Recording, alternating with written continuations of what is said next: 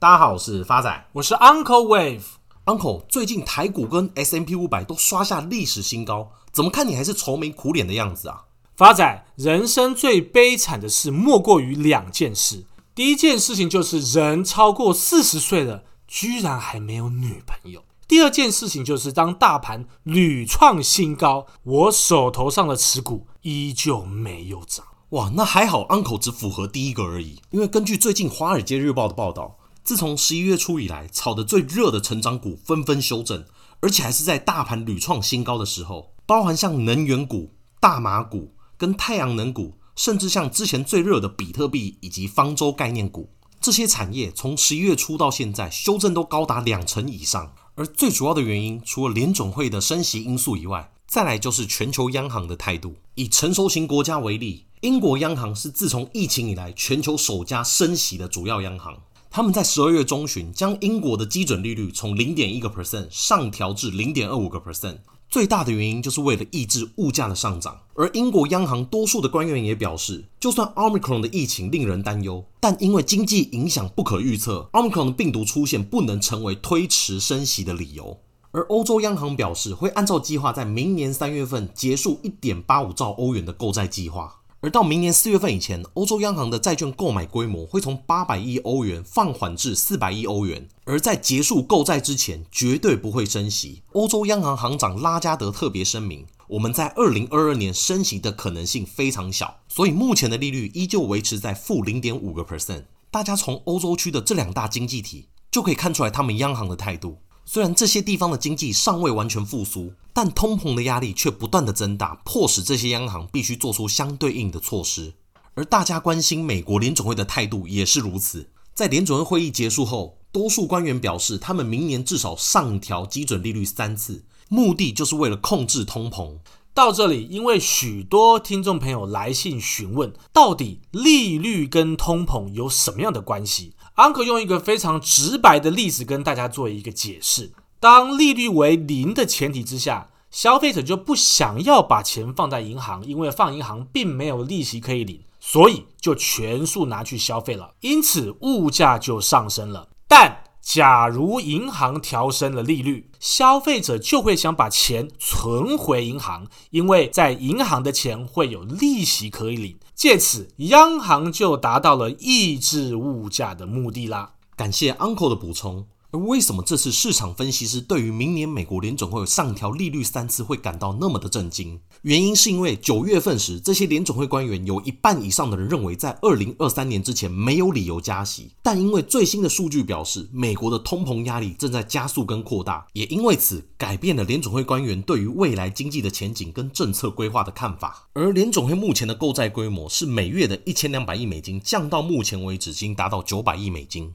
而且从明年开始会加速缩减购债的规模，从每月减少一百五十亿美金到每月减少三百亿美金。因此，到明年三月份以前就会结束所有的购债计划。一共十八位的联总会官员预计，美国明年要升息三次，每一次一码，一码就是零点二五个 percent，也就是到明年底，美国的利率会从零到零点二五个 percent 升到零点七五到一个 percent 之间。预计到二零二四年会再升息两次。而联总会也预计，明年的失业率将会降到三点五个 percent 以下，低于他们长期预估的四个 percent。Uncle 也借由这一次的机会，跟大家解释一下升息跟股价的关联性。Uncle 以 Apple 为例，今年美国 Apple 公司的股息殖利率是零点四八个 percent。请各位亲爱听众朋友试想，假如当联准会升息升到一个 percent 之后，保守而只想领股息的投资人，就会把 Apple 的股票卖掉，而把钱存回银行，在没有任何风险的前提之下领利息，而这时短线上就会造成 Apple 股价的下跌。但长期来讲，联准会之所以要升息，是因为联准会看好长期景气的繁荣，因此反映在公司的股价上面，长期来看一定是正向发展。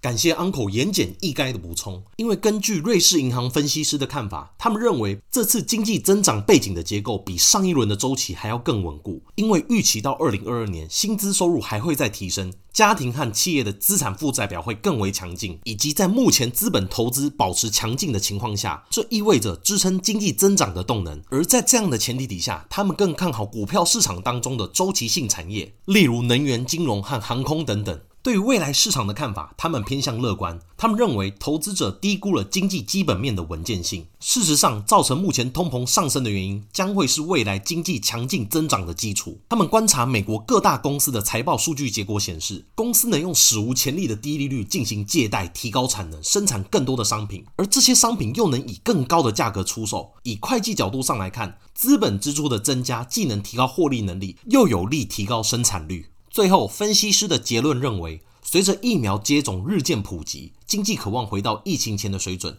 即使再出现一波感染潮，对经济的冲击也非常的小。再加上企业和消费者的持续创新和改善的公共卫生，都是有助于经济好转的迹象。而联总会就算要升息，只要升息的次数不要太多，这对风险性资产仍然是有利的。这会使得能源、金融类股以及成长性股票成为主要的受益者。那 Uncle 在分析师的背书之下，这些产业里面有 Uncle 更看好的选项吗？有的。所以今天 Uncle 要跟各位亲爱的听众朋友回顾的标的，正是美股代号 PLUG 普拉格能源。Uncle，这家公司不是在六月四号第四十七集跟大家分享，十一月已经达到第一个目标价了吗？现在还可以再买吗？Uncle 持续看好普拉格能源的因素有四。第一个，财务面，普拉格第三季的营收为一点四四亿美金，年增高达三十四个 percent。普拉格能源预计在二零二二年实现九到九点二五亿元美金的营收，年增八十个 percent。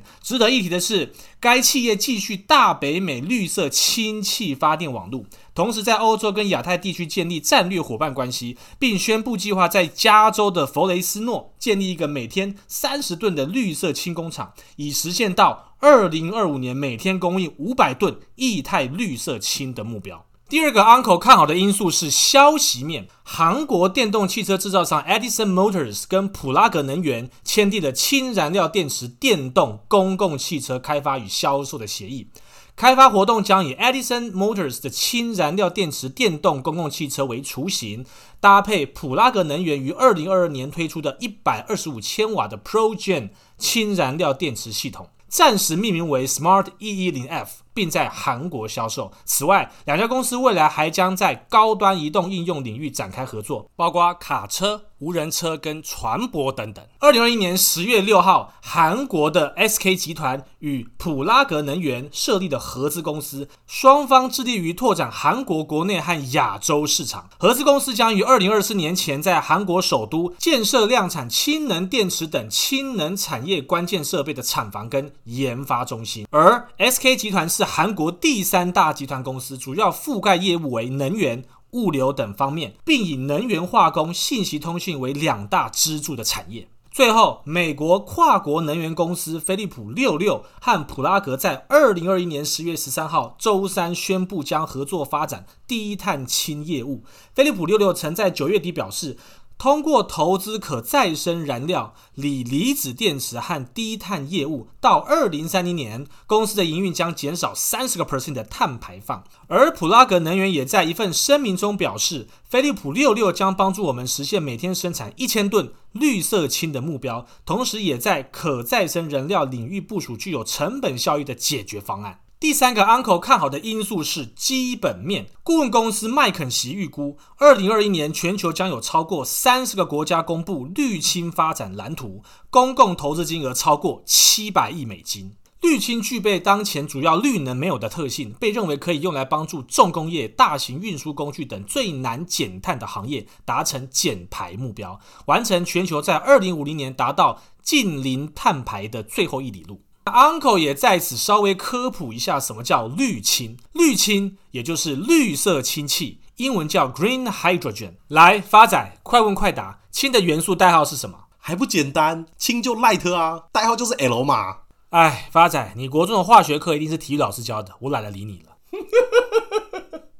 氢是地球上最丰富的元素之一，不但已经广泛运用在工业生产中，氢气也可当燃料使用，透过化学作用发电，就是所谓的氢燃料电池。只是现行制造氢的方式大量使用化石燃料，是肮脏的灰氢。英文 Grey Hydrogen。目前大家看中的未来氢气是使用太阳能或风电等绿电，将水电解后产生的氢气，所以被称作绿氢。使用绿氢的氢燃料电池发电就几乎不排碳，副产品就只有一氧化二氢。靠北不就 H2O 就水啊？发展，你这么说也没错啦。啊，就有点不专业而已。氢气发电量稳定，而且能大量长时间的储存，也容易运输，可以弥补太阳能跟风电发电的不稳定、不易储存的缺点。绿氢的这些特性被各国政府、企业投资人看好，可以成为碳排大户如钢铁、水泥等重工业，以及货车工程师、船舶，甚至飞机等大型运输工具的最佳减碳解决方案。《华尔街日报》也指出，因为锂电池充电时间太长，重量太重，所以货车、连接车跟工程车、大型车用一直很难电动化，是电动车普及到所有车种的技术罩门。此时，燃料补充只要几分钟又不会排碳的氢燃料电池，就被视为是电动车突破这个罩门的最佳解决方案。最值得一提的是，澳洲也倾全国之力转型绿氢出口。澳洲目前是全球第一大煤炭和第二大天然气的出口国，也因为如此，加计这些化石燃料出口的碳排量，使澳洲成为全球第五大排碳国，人均碳排量甚至高居全球第三。二零一五年巴黎气候协定之后，国内外减碳压力排山倒海而来，而日本、韩国等澳洲最大化石燃料的客户，也在加速发展绿氢。取代化石燃料，为了保住出口能源这条经济命脉，澳洲正倾全国之力发展绿氢经济。二零一九年公布的国家氢能战略 （National Hydrogen Strategy） 目标，二零三零年从化石燃料出口大国转型为再生能源出口大国。二零二一年十一月十五号签署的美国基础设施法案，无疑给了清洁能源行业带来了巨大推动力。该法案对清洁能源行业的利多包括八十亿美金用于发展地区绿色氢能源中心，七十五亿美金用于开发电动汽车充电基础设施和车联网基础设施，五十亿美金用于发展零碳排放的低碳排放公共汽车和渡轮。最后一百七十亿元用于工业部门选择绿色氢能源作为替代能源。麦肯锡预计，到二零五零年，氢能源的年使用量将从一点一五亿吨增至八亿吨，占全球能源消耗总量的近二十个 percent。二零二一年，全球将花费一千五百亿美金用于氢能源相关项目。根据国际能源署 IEA 二零五零年近零碳排报告 （Net Zero by 2050） 指出，若要达成近零碳排，二零五零年全球氢气需求量预估需达五点三亿吨。IEA 亦预估，从现在起至二零五零年将会是全球氢能产业发展的关键阶段。第四个 Uncle 看好的因素是，目前普拉格能源正走在第五波邪恶波。第一波从二零二一年五月十一号的低点十八点四七涨到二零二一年六月二十九号的高点三六点零四。再修正到二零二一年九月十三号的低点二三点一六，再涨到二零二一年十一月十九号的高点四六点五，最后再修正到二零二一年十二月二十号的低点二七点一一。那么现在就是从二零二一年十二月二十号的低点二七点一一往上起涨的第五波邪恶波。那未来的目标价会落在哪儿呢？未来普拉格能源会落在的目标价是七十三元。等等，Uncle，我有没有听错啊？这样报酬空间高达两百六十趴，哎，你把我们当傻子啊？没有发展，傻的只有你。Uncle 还没有讲完，刚刚 Uncle 报的目标价是月线级次的目标价，是长线的目标价，所以 Uncle 在此也要报一个短线的目标价给各位亲爱的听众朋友。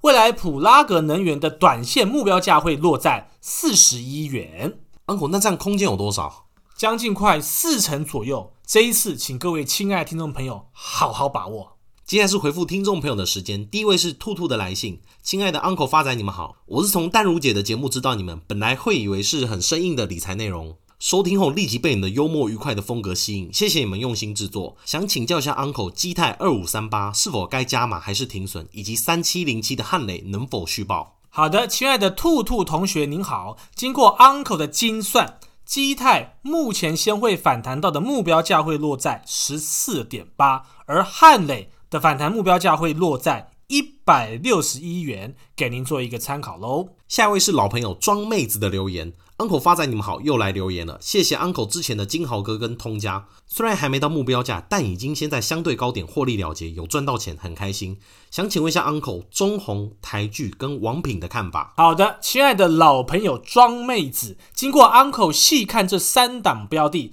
，Uncle 只认为翁红最有希望。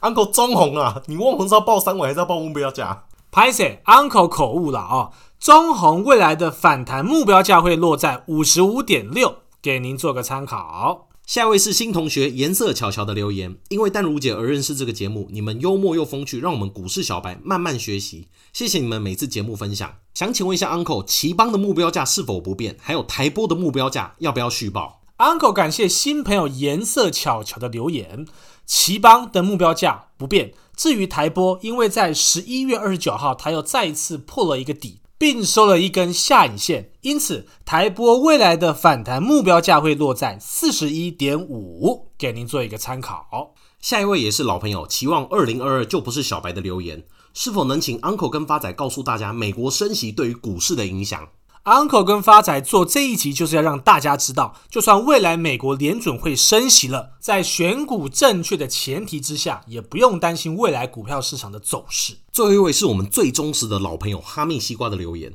他想问为什么最近频道更新的那么慢？是因为天气太冷，Uncle 想躲在棉被里录音，还是因为两位主持人追雷洪之战追到忘记录了？莫非 Uncle 有卷入？Uncle 在此回复老朋友哈密西瓜，有时候为了让节目更有趣，发仔跟 Uncle 会结合时事。而上周更新比较慢的原因，是因为王力宏他太晚道歉了，导致王力宏道歉后，我们才制作完节目。所以发仔，你看，这是我们的问题吗？当然要怪王力宏啊！算了啦，Uncle 讨厌有头发的人，不是一天两天的事了。与其担心美国会不会升息，你先担心自己会不会生头发比较重要吧。发仔，算了啦，节目已经到尾声了，我懒得跟你啰嗦了。最后，发仔再提醒各位听众朋友，本周是最后一周领取祝福发财寿喜钱母的时间，欢迎大家多多留言，把握最后的机会。谢谢大家，我是发仔，我是 Uncle Wave，我们下次见。